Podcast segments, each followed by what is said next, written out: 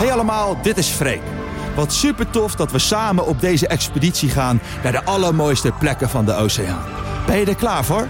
Zorg dat je je koptelefoon opzet, dan weet je zeker dat je niets mist. Luister mee en sluit je aan bij Expeditie Oceaan.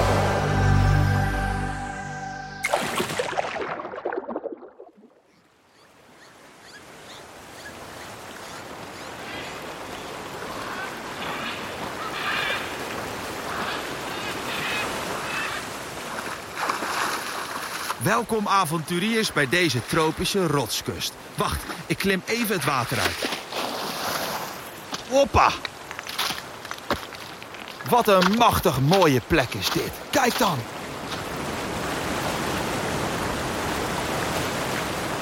Oh, er waait hier een heerlijk koel briesje. En ik had het tijdens het snorkelen ook helemaal niet koud... want de watertemperatuur hier schommelt het hele jaar door. Rond de 27 graden. Ho, is net een lekker warm bad.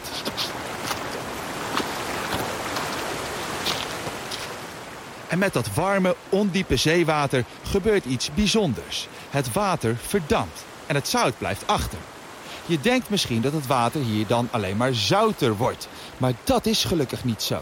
Rivieren vol zoet water monden uit in de kustzee.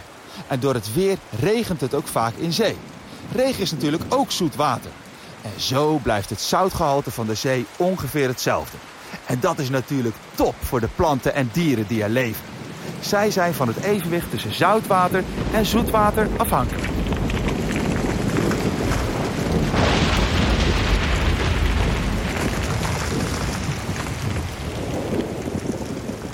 Holy moly, mijn uitzicht is echt adembenemend. Ik wou dat jullie het ook konden zien. Daar, die hoge, steile kliffen met allerlei prachtige zeevogels.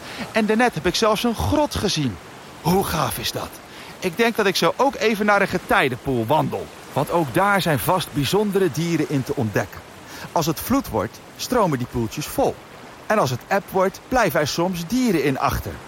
Krabbetjes, visjes, maar ook octopussen kunnen zich erin verstoppen.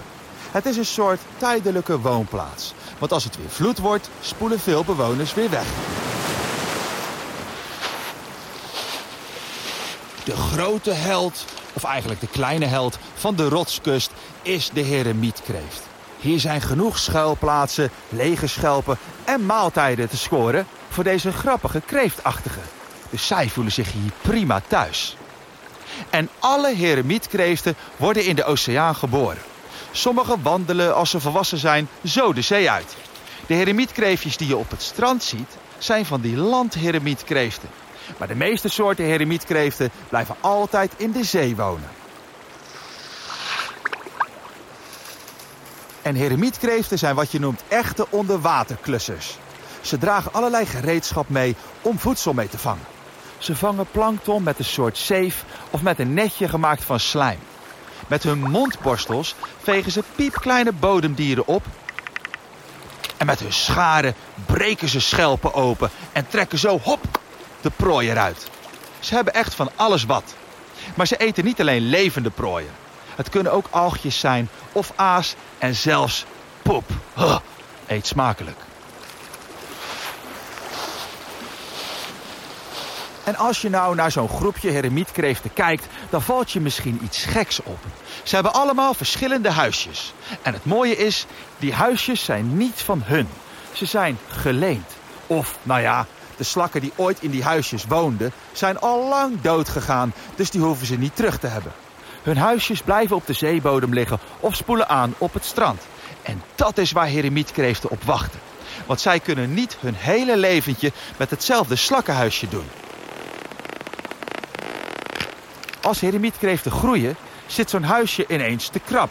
Dus als er een nieuw huisje op het strand is gespoeld, gaan landheremietkreeften in een rij achter elkaar staan. Van groot naar klein.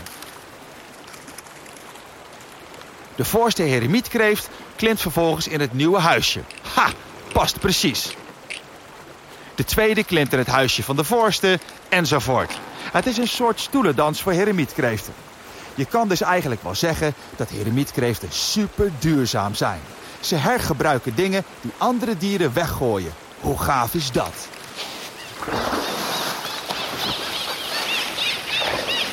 Maar de tropische rotskust trekt natuurlijk nog veel meer leven aan. Zo jagen sommige dolfijnen grote vissen naar de kust. Het ondiepe water in, zodat ze die beter kunnen vangen. Ze blijven in een cirkel om de vissen heen zwemmen, zodat die steeds dichter op elkaar worden gepakt. En dan slaan de dolfijnen toe. Super slim.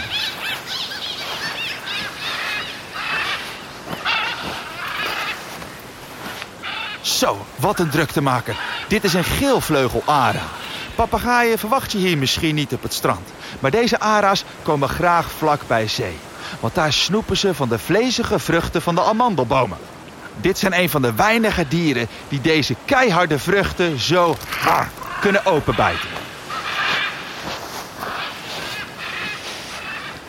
Maar ik laat de drukte achter mij, want er zijn nog veel meer bijzondere delen van de oceaan te ontdekken. Zullen we verder gaan?